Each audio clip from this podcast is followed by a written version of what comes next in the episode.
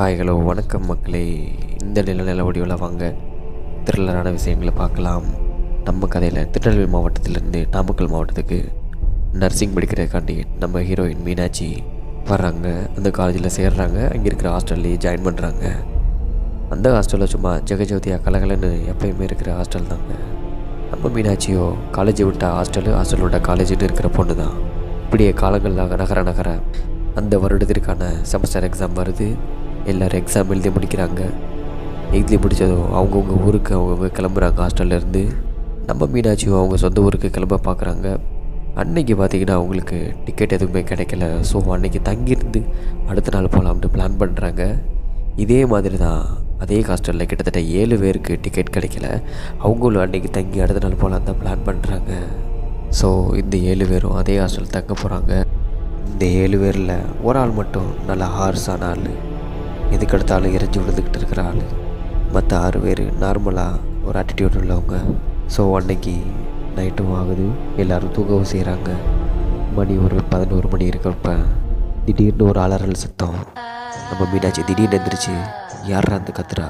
அப்படின்னு கதவை திறந்து எட்டி பார்க்குறப்ப அந்த ஒன்றா நம்பர் ரூமுக்கு வெளியே ஒரு வெள்ளை உருவமாக தலைமுடியெல்லாம் விரிச்சு போட்டு ஒரு உருவம் நிற்கிறத பார்க்குறாங்க. உடனே கதவை சாத்திக்கிட்டு இழுத்து போத்தி தூங்கிடுறாங்க அதுக்கு அடுத்தடுத்து உள்ள ரூமில் இருக்கிறவங்களும் என்னடா சத்தம்னு ரூமை திறந்து பார்த்தா ரூமுக்கு வெளியே அந்த ஒன்றா நம்பர் ரூம் வாசலில் அதே ஒருத்தர் பார்க்குறாங்க பயந்துக்கிட்டு இந்த அஞ்சு பேரும் மீனாட்சி ரூமுக்கு ஓடி வந்துடுறாங்க.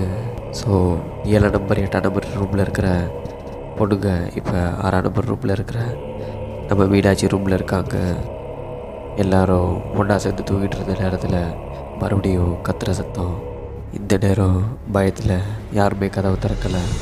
கொஞ்ச நேரம் கழிச்சு அந்த ஆறு நம்பர் ரூம் கதவை யாரும் தட்டுற சவுண்ட் கதவை திறங்க கதவை திறங்க அப்படின்னு. அதுக்கப்புறம் ஒரு இருபது நிமிஷம் நின்று அந்த வாய்ஸ் ரொம்ப அதிகமாக கேட்க ஆரம்பிக்குது. அதுக்கப்புறம் ஒரு பத்து நிமிஷம் நின்று அந்த வாய்ஸே கேட்காம போயிடுது.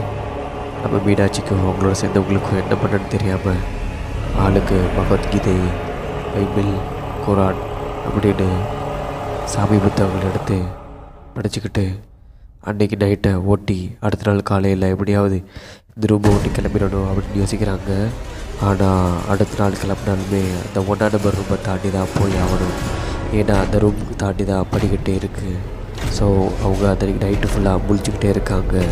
முடிஞ்சதும் முத வேலையாக குளித்து முடிச்சுட்டு பேக்கிங் பண்ணிவிட்டு அந்த ஒன்றா நம்பர் ரூமை தாண்டி போகிறாங்க அப்போ தான் நம்ம மீனாட்சி ஒன்று பார்க்குறா.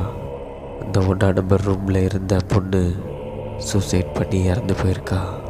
இதை பார்த்த நம்ம மீனாட்சிக்கு தலைகாலம் எதுவுமே புரியாமல் வார்டன்ட்ட சொல்லி ரொம்ப மனவேதனைக்குள்ளாகிறா ஸோ இந்த மாதிரி த்ரில்லரான விஷயங்களுடன் அடுத்த வாரம் உங்களை சந்திப்பது நான் உங்கள் ஆர்ஜிஓ black double state with I five zero point five radio station